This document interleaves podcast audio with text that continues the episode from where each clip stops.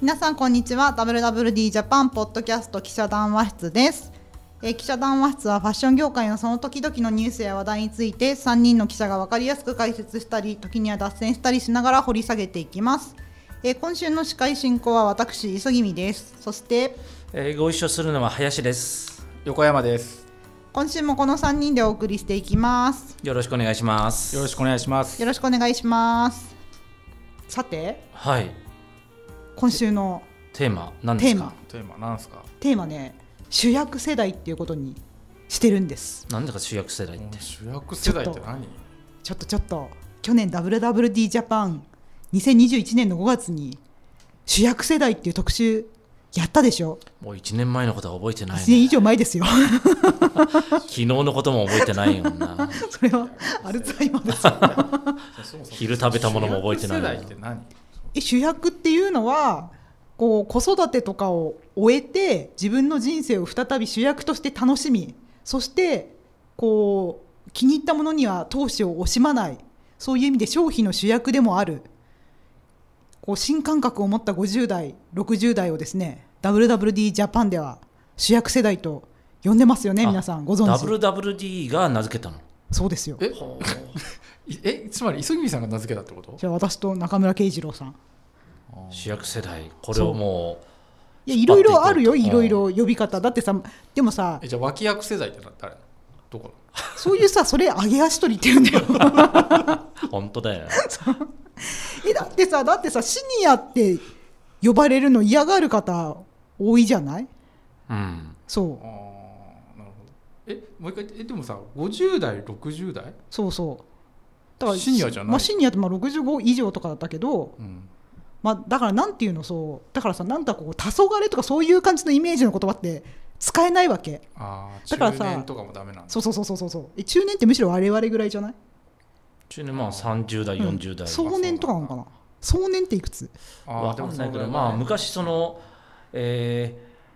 老人とかうん。高齢者とかいうのが嫌でそうそうそうそうシニアって使い始めたそうんだけそうそうどそうそのシニアもみんな嫌になってきそうそうてそうそうそうなんか大人とか言い始めそてうそうんそうそなうかもうわけわかんなくなってるっていうようなこそうういろんなところに気を使いすぎてそうそうそうそうそうなる。ほど。えよくさこう40アラフォー向けのさウィメンズのブランドとかってさ大人女性向けとか言ってさ言葉をあーなるほど濁大すっ人て女子って昔言ってたよね今あんまり言わないなんかもしれさいすがにさ女子っていうのはちょっとはばかられるよねうんようやくそれがみんなこう まあそんな話じゃないんじゃない今日そはうそうでも大人女性とか言うとさなんかいろいろとまたこういう曖昧な言葉を使いやがってとか意地悪なこと言う人いるからうんだからじゃあ曖昧な新しい言葉でも作ってやろうと思ってで主役世代確かに、うんマーケットの中で、うんえーお金をちゃんと消費するそうそうそうそうそうそう意味では主役かもしれないですよねそうなんですよだから一番なんだろう旅行行くにしてもそうそうそうそう洋服を買うにしてもそう食事するにしてもそうお金使ってる世代かもしれないそうでお子様の学資のローンもなくなっているわけでしょも一段落しうそうてそうそうそうえあの別に厳密に言っていただく必要ないんですけどええ大 体何50歳から69歳までみたいな感じ、まあ、イメージとしては。あうーんまあ、さでも世間一般のさそういう区切り世代の区切りってあるじゃないですか、うんうん段階とかはいはいはでまさに段階って60代の前半い段階ジュニアかな今のやつだと段階うん段階で段階だったらもう70あ70 70でし代ょごめんなさい、うんその下の60代あーがはいはいなるほどあれだ、G、DC ブランドとして DC ブランドたちと一緒に育ってきた世代うんでさらにその下の、まあ、50代ぐらいから60代のちょっと前半ぐらいまで林さんまさにそうですよねまあ段階ジュニアだねがバブルいやもっと上だよ段階段階ジュニアはバブルに乗り遅れたうんあえ段階ジュニアって40代とかもは40後半ぐらいまで入るじゃないですか40後半あそうそうだからあれだ、花子世代は50代ですねすいません花子世代は50 50代から60代の前半ぐらい、まあそれぐらいかな、んそうで林さんそこですよね俺段階ジュニアだって言って んだよなんで俺はそんなにじじい扱いすーんだでもよどどっっちちじじもいにし扱いしてろる林さんは主役世代ってことだよね、あそうこ入れのてもいい今か回なの定って定思っ 義でて今回の定義で言ったらそう林そうそうさんは主役世代まだ50になってないけどまあいいやはい、あれ今年ごまあいいやまあいいか、はいまあいいですよやめましょうう、この話はいやいいですよそう、うんなんかさよくあれじゃないですかこの平成の30年間不況を生きてきたから景気のいい時が一度もないって今の若者たちを表現するのに使う言葉ありますけど、うん逆に言うとそれこそその花子の世代の人たちあ50代とか60、まあ、50代以上の人たちって、まあ、バブルを経験してるじゃないですかしかも、ーいやだから一番なんかこの漫画で言うと、うん岡崎京子とかさうん、だよねかぼちゃとマヨネーズそれ南九太そうだねちょっとダメだは共通の言語がないいやそのあの世代の、うんあの時代の漫画とか読んでると、うんあの完全にあの舐めてるねなめてる人の生、そうなうのん、なんか「へへん」みたいな「ふふふん」みたいなわか全んない然わかんないけど「今今日はどうしてる?」みたいななんとかのなんかディスコで「うふふ」みたいなごめなんんとなかさいとなんかともきがなんか車で迎えに来るとか「な何何やってんだよ」みたいな。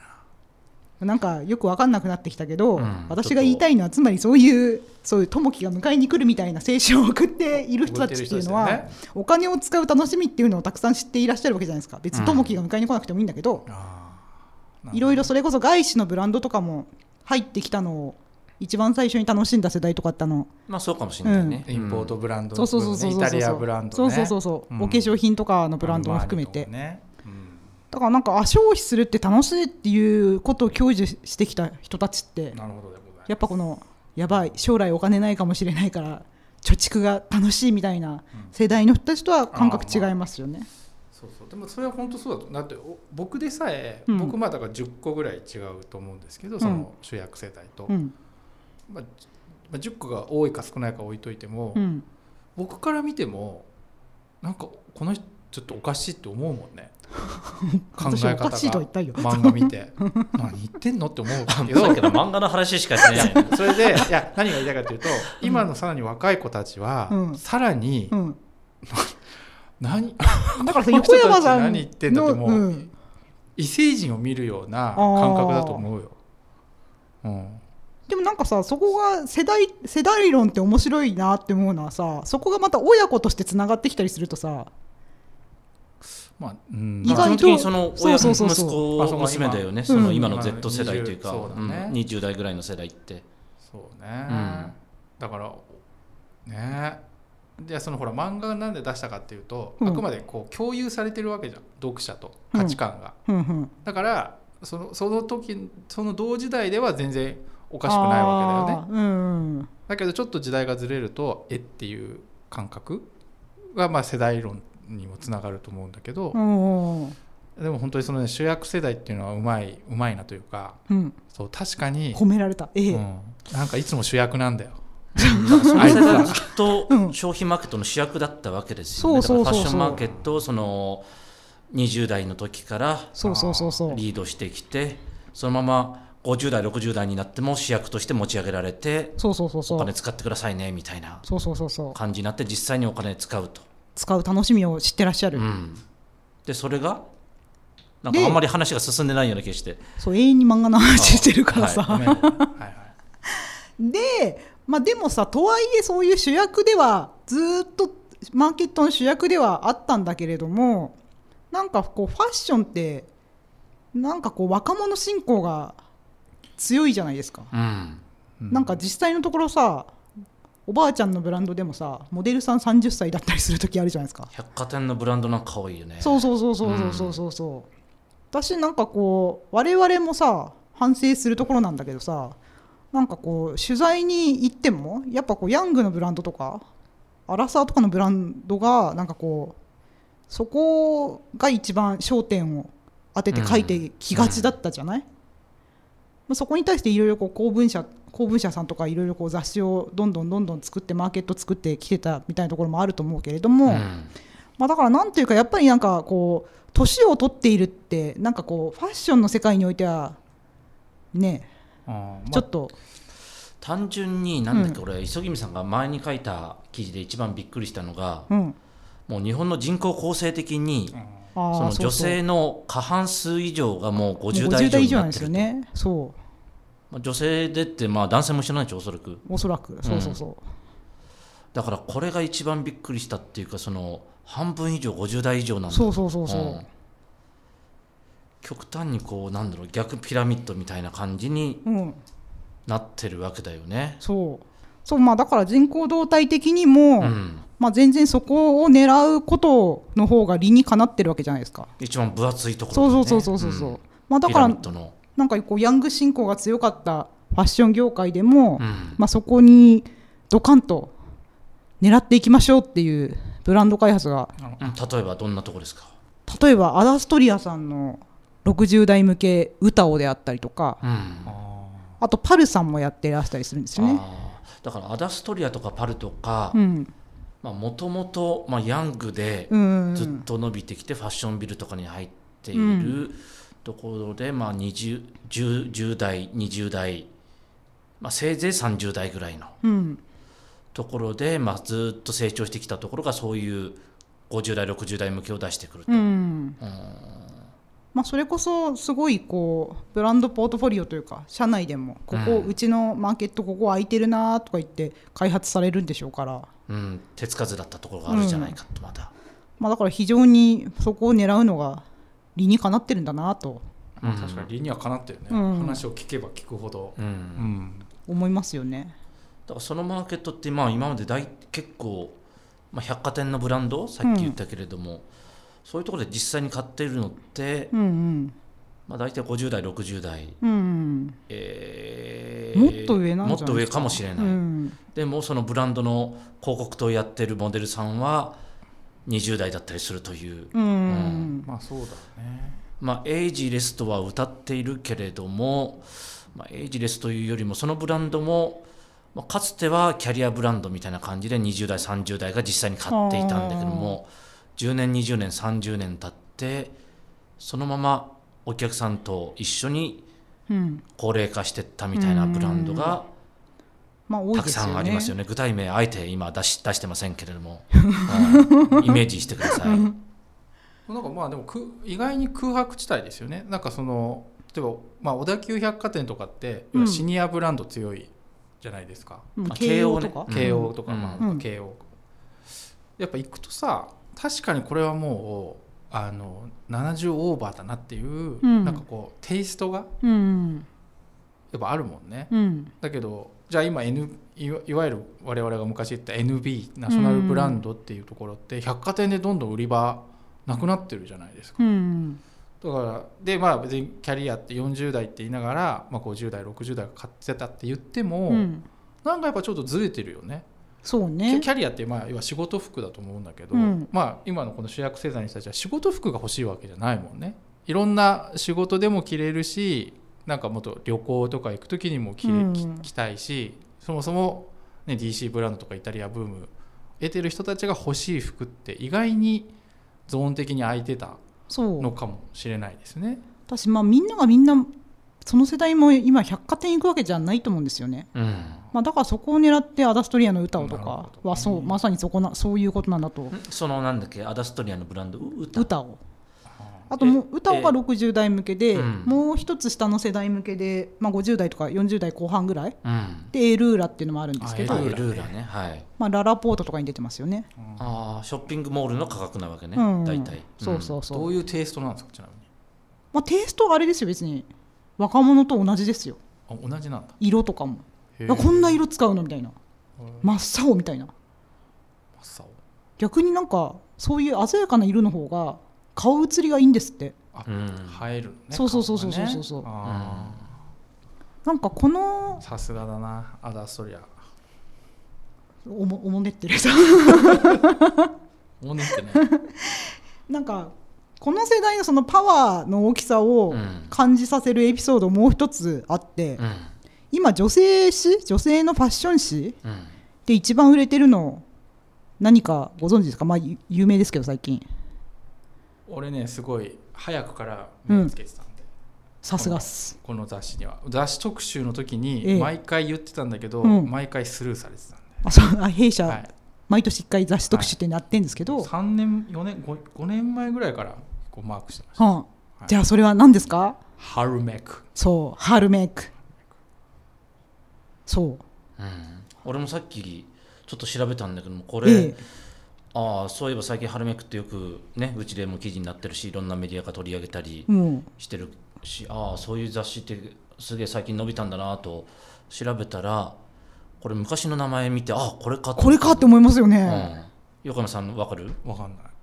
それで押してたの 本当に押してたの生き生きでしそうですそうですょ、うん、あ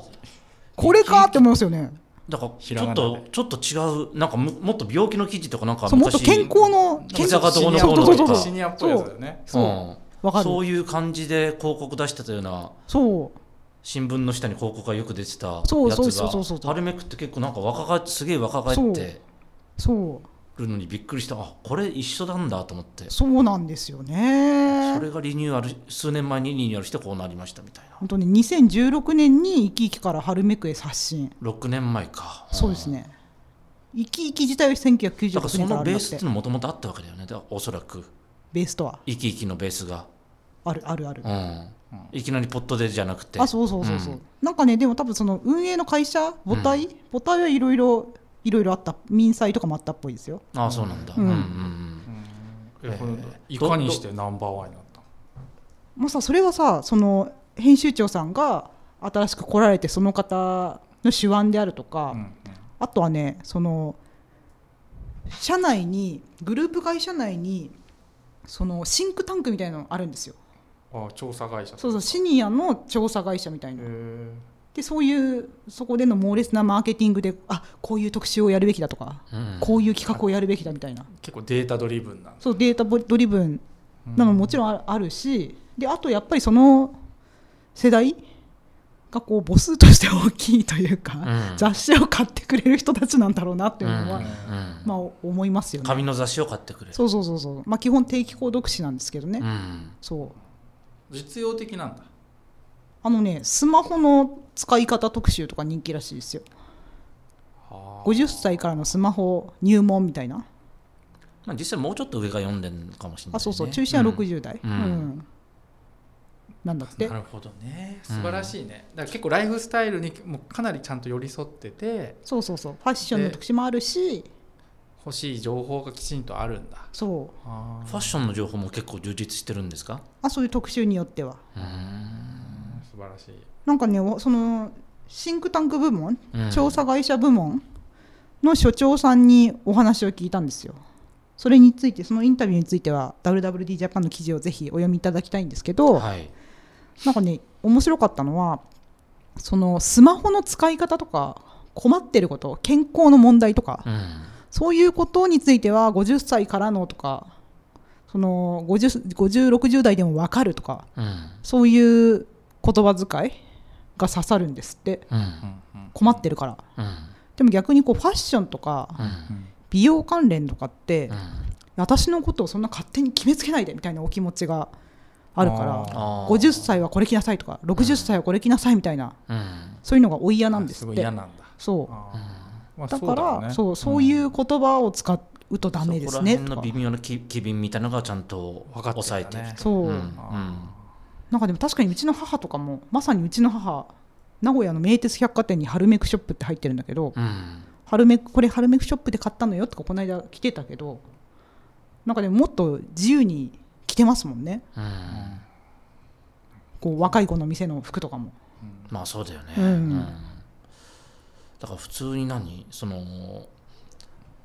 アダストリアとかストライプインターナショナルとかパルとか、まあ、ああいう結構若いところを打ち出しているうんところの若いブランド、別に中高年って歌ってるブランドじゃないところでもそう普そうそうそう通に大体50代60代の人昼間行くと買い物してるよね自分で、別にいらっしゃいますよね、ーなるほどね、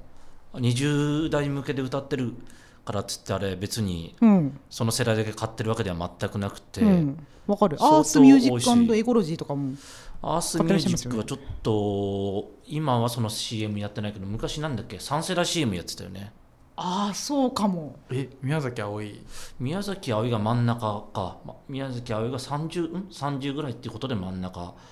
えー二十、歳前後広瀬すず、はいはいはいはい、えー、40代鈴木京香みたいなあそうだ、サンセラ CM 数年前にやってたようね、んううんんあこれ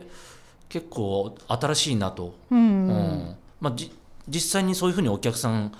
幅広いし幅広いんだけど実際にブランドとしてなかなか認めないんだけれども、うん広告宣伝上は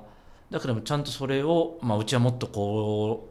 う20代から40代50代まで幅広く切れますよっていうような感じで打ち出してるっていうのは結構アパレルのドメスティックなアパレルのブランドとしては結構画期的な確かに CM だったなというふうに思ってるけどねそうですねうんうんなるほどねでもこの何そそのさ、うん別に主役世代ってひとまとまりにしてるけどうんでもその上は60代かうんうらん下は林さんぐらいまでなわけでしょ、そうですそう結構さうんいろんな人がいるんじゃないのだっていろんな人がいるんだよだってそのちょっと俺思いついただけでも、うん花子がいるわけでしょ花子がいます花子世代花子じゃ花子雑誌が好きな花子、うアンノン族もいるんでしょアンアンノンノン族そうねそれって DC まあ、アとンとノもンに族すってもうほとんど70年代に若い人たちだったから、あと何もう JJ 族あれ JJ も JJ はもういやでも JJ もね女子大あのね JJ ってちょっとわあの早いんだよね、 JJ の全盛期を経験した人たちはもう限りなく60代だよね、 60代そうでしなょんだっけあうのんえー黒田さんなんだっけあのモデルのあ黒田千恵子さん、うあんそうそうあああ60代ですそようね、 JJ の、うん、オであのオリーブ少女もいるでしょリーブ少女いるのオかなリーブ少女はまあ段階ジュニアぐらいだと俺ぐらいだと思う、まあまさにだ向こう編集長オリーブ少女編元編集長前編集長確かに向こうさんオリーブ少女感あるよねそうそうだからまあだからそれはまあ我々後期後期っていうか何、前前期っていうのど,、うんどっちなんだろうその若い方の主役世代、うんだだだいぶこういろいろいると思うんですけど、はいい、ろんな流派がいるわけじゃんいろんな流派がいます主よ役世代いのやだか、中かららうん単純に5060ってざっくり言うけどええあの50歳と69歳親子ぐらい違う んで、そうだよ確かにねえ えそうだよねそんなことを雑に扱われてもってそう普通に思う20んじゃないで年すか間20年そう分いるからそうねそうそうそうえでもさそれを言ったらああいうミレニアル世代とかもさねいやだから結構雑なん長でいすよよ、ねこういう、え、うん、あのマーケット区分のなんそとうかそう世そう代そうっ雑だつていうあだうんあそういきなり私が自ら主役世代って言ってるのにそういうことを言うわけにはい主かない役世代ってだから結構幅広いですよっていうのはそうだけども幅広いです幅そ広いしのそう属性はいろいろ結構その中で細かく分かれてますよそうただ私が言いたいのはかつてイメージしたようなおばあちゃんってこういう風でしょみたいなののままでアップデートしないままでいるとあ全然違うんだなと思っておばあちゃんのイメージっていうのがねもう結構世代で違うよねだから、ああそれ違うよね俺なんかの子供の時のおばあちゃんってほとんど腰曲がってた人たちだかあら杖ついてー今そういう人ってあんまりいないでしょ、いないいないうんうんよく言われるけどなんだっけサザエさんの船さん、船さん、うん、いくつだと思います横山さんあれ作上作品上え50あれじゃああれだな六今僕から見ると70ぐらいに見えますけど、うん違うんですよね48歳ですいええもう我々ええサザエよりも船さんの方に年が近いのかもしれないえサザエさんサなんザエだって20いくつだもんね、 24とかそんな感じだったような気がする、あれで24うん、あんなに一家を支えていてね48歳確か設定上よく言われてたけど、うん、いやだからまあそうだよ だって波平さん髪なさすぎるよねそういう人まあ、ああいう人はいるいるけれど別に、まあまあね話とそれちゃうけど、うんじゃあ俺がね言いたかったのは、うんこのなんて主役世代って言ってもさ、うん特にこの雑誌なんていうのこの恵まれてた人たちなんで、うんうん私はおなんかもう流派がいっぱいいてさ、はんはんそういう人たちに対するマーケティングって、うんあんな細分化されてさしかもなんかすごいわがままな人たちなわけでしうょ、んどどうすどうすればいいのだから逆に言うとそこにすごいなんつうのブルーオーシャンがあるんじゃないかと思ってだって若者ってさ本当にあのルミネーストの B1 とか見るとさはい、多種多様なブランドがあるじゃないですかカジュアルからあエレガントからスイートから、ね、価格帯はこれぐらいから量産量産女子もいるそうそうそういろんなものがあるじゃんはいはいでもなんかそれがさ大人になるとなんとなく大体こんな感じだろみたいそうにねなんかロリータって、うんあんなほら青木ロリータ大使の青木さんも言ってたけはいどはいはいはいうんなんか、まあ、確かにロリータって、まあうんももともとはさなんかそのねよ養生趣味っていうの、うんそれあれだったけどでも別に大人になっても楽しんでいいって言ってうんですごい説得力あると思うんだけど、うんでもなんかねここの39とか40になってロリータ着てるとそれだけでなんか言われるみたいなことを言っうんうんインタビューで言っててそうだよね別に何歳になっても好きな服着ればいいよねそうそうそうそうっていうことだよねまあでもとはいえそこにやっぱりこそれは成熟した確かに文化としてはね、うそううんただまあかつなん昔とは違う部分もあるじゃないですかうん確実に、うんお肉のつき方が違うとか体型が違うとそうそうそう、うんあとなんかこう顔のくすんじゃうとかうんあとなんか髪質も違うしやっぱうんそれはそうだなんかそういうところに対してなんかこうケアをしていった上で多種多様にあるといいんだろうなと思ってはいわかりました、分かっちゃったの、うんうんいやもう言いたいことは全部言ったのかなと思って、まあそんな感じですかねうんはいでうんなんで今回この話してたかって言いますと、いこんな1年前の特集を掘り起こしてはいはい実は WWD ジャパン世代別セミナーっていうのをおー告知だまた告知だはいへやっているのでございますよ。え あいつやるのこれねただこのポッドキャストの配信日25じゃないはいただねこの22に1回目をやってるんですよ全何回も概要で言うとあのね日程で言うと2日間なんです全2回あ全2回ただ1日につき2コマある感じだから全4コマああ日程は2日間別々に申し込めるんでしょあ申し込みます申し込みます、で22日にやってで次が29あ、うんじゃあ間に合間に合いますよあで、まあ、私たち今この主役世代の方を話してきましたけど、まあ、主役世代については22日に終えておりますーこの配信されてる時点では、ええうんまあ、でもねう何が言いたいんだちょよっと販売部の人が言ってたんだけどもしもそのアーカイブ視聴とかをすごいご希望される方がとても多かったらそういうのもできるようにしようかなって、ああなるほど言っねてはいそれねもう本当に、うん、あの一番最初に言ってほしかったね何をそういうセミナーの、なんていうあのこれすごい広告っぽステマっじぽゃくなっ違たうから違うその、うんセミナーと関連してるっていうことを初めに言ってくれないと、うん、ちょっと俺たちの気合の入り方も違うじ ゃんそれ最後の最後にさごめんなさいね変な茶化し方しなかったのよえもえね、うそうそうめちゃくちゃまあでもちょっと続けさせて29日29日は逆に Z 世代、向けのあーこれはこれでね、うんそうでねこっちの会の講師の先生はあの109ラボあの長田さん長田所長あとかあとね WeGo さんとかーおあおーすごいね、うんそうそうそう豪華あとあのプリクラのフリューさんってあるじゃないですかおお、フリューのそういうシンクタンク素晴のらしい稲垣所長とかへえ面白そうそすうごくあとね我が社を代表する Z 世代の記者もえ誰誰へえ孫真也ちゃんとかあ何登壇すんのそうですそうですへえすごいそうぜ私たちはこうなんだみたいなあそうそうそうそう ちょっと変わったらまたご相談しますねはいという感じでね、まあ、そういうふうに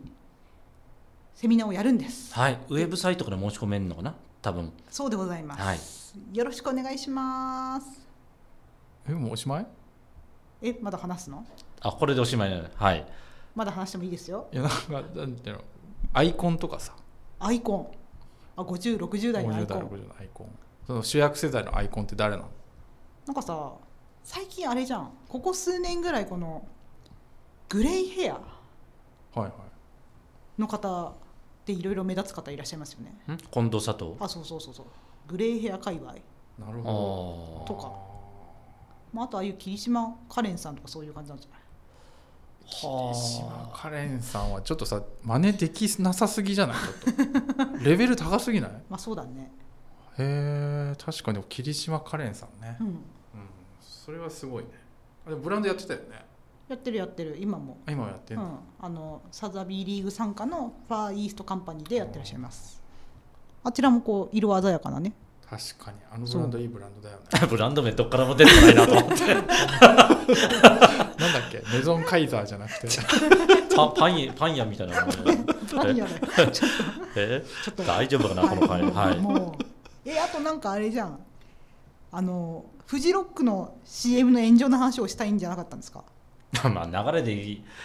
いきなり振られてもあれだけど要は、うんなあ少し前に1か月ぐらい前だっけ、うんえーフジロックの